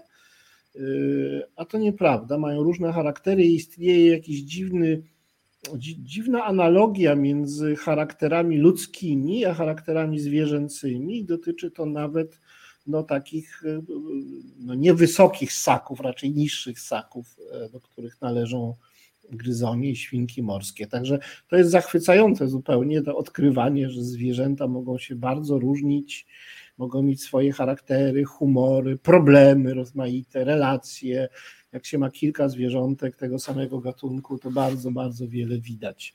E, Ja Nieubłaganie bym serdecznie panu kapibary życzyła, bo to, E, e, tak a propos świnek morskich, to taka bardzo duża świnka morska zawsze miałam ogromny, ogromny Tak, tak, tak, tak, tak, tak. Ja wiem, ja, to jest właściwie powiększenie świnki morskiej. To są bardzo bliscy, e, bliscy krewni. E, To prawda. Ja, ja właśnie w świnkach lubię to, że one są e, e, jakby no, nie, nie, nie antropomorfizowalne. No, Nie, uda, nie da się z nich robi, zrobić małych ludzików, członków rodziny. E, e, Nie można im sprojektować na nich te, tego czego człowieczeństwa, co chętnie robimy z psami i one też nie udają niczego, bo no nie, nie mają tego typu inteligencji, co psy, e, żeby właśnie udawać ludzkie miny różne i, i tak się dostosowywać do naszych emocjonalnych potrzeb. Chyba konie zresztą też tego nie robią. No ale to nie ze mną jest wywiad, tylko z panią redaktor. Ja za chwilę e, oddam pani głos e, e, tak końcowo, prosząc o wypowiedź, ale nie mogę nie wspomnieć w tym programie, m, że pani redaktor jest ostatnio no, no, na językach z powodu krzywdy, jaką jest, jaka ją spotkała ze strony dyrekcji Polskiego Radia, które nie chce już współpracować mm, z panią redaktor mm, po 30 ponad latach. Wydaje się, z nią, że się z nią rozstaje z powodu e, e, złośliwego wpisu na Facebooku dotyczącego e, no, wysoce niestosownego, w moim przekonaniu i wielu chyba z nas, sposobu, w jaki władza i środowisko PiS upamiętnia uporczywie i regularnie katastrofę smoleńską, wiążąc z nią jakieś cele polityczne i, i, i rozmaite insynuacje, e, e, które e, no, co tu dużo mówić, obrażają pamięć e, ofiar tej katastrofy. Mniejsza już o Smoleńsk, nie chcę o Smoleńsku rozmawiać, ale chcę powiedzieć, że pani e, Dorota Kozińska stała się no, jakby ofiarą swojej takiej no, swobody, wolności słowa, e, niezależności. Po- Pozwoli pan, że wejdę No. w słowo, bo nie chciałabym, żeby, żebyśmy jednak tym zamykali audycję, bo to y, Mhm. jest, wydaje mi się, że, że teraz właśnie pan, pan dotknął sedna. To jest, to jest sprawa naszej wolności słowa, to jest sprawa naszej e, wolności poglądów i wolałabym o tym dalej nie mówić, dlatego że na tym się sprawa nie skończy i ja nie odbieram tego jako krzywdy wyrządzonej mnie, tylko odbieram to jako, jako potencjalną krzywdę wyrządzoną całemu naszemu środowisku. I dlatego uważam, że, że sprawę należy dalej pociągnąć, w związku z tym teraz nie wyciągać zbyt wielu e, szczegółów na, e, na światło dzienne, bo, to, e, bo, bo ta batalia się nie kończy i ja, ja, ja w tej, ja w tej batalii na pewno nie ustanę. Tu, tu, tutaj Państwu gwarantuję, że, że doprowadzimy tę sprawę do końca, a w każdym razie do jakiegoś wyjaśnienia. Cieszę, cieszę się bardzo. Cieszę się bardzo. Oczywiście nie chciałem, żebyśmy generalnie o tej sprawie rozmawiali, ale uważam, że jak najwięcej osób powinno się dowiedzieć o tym, co się wydarzyło. Zachęcam do zobaczenia w internecie informacji na ten temat. A teraz, pani redaktor, to są te ostatnie minuty, do powiedzmy cztery. E, dla pani proszę pamiętać, że wiele osób, które nas e, e, słuchają bądź oglądają, czyni to po dłuższym czasie. Ja w podsumowaniach akurat jestem e, lepsza niż, niż w ględzeniu po drodze, kiedy się rozdrabniam i, e, i zbaczam na manowce. W związku z tym mam nadzieję, że nie zajmę Państwu aż czterech minut. E,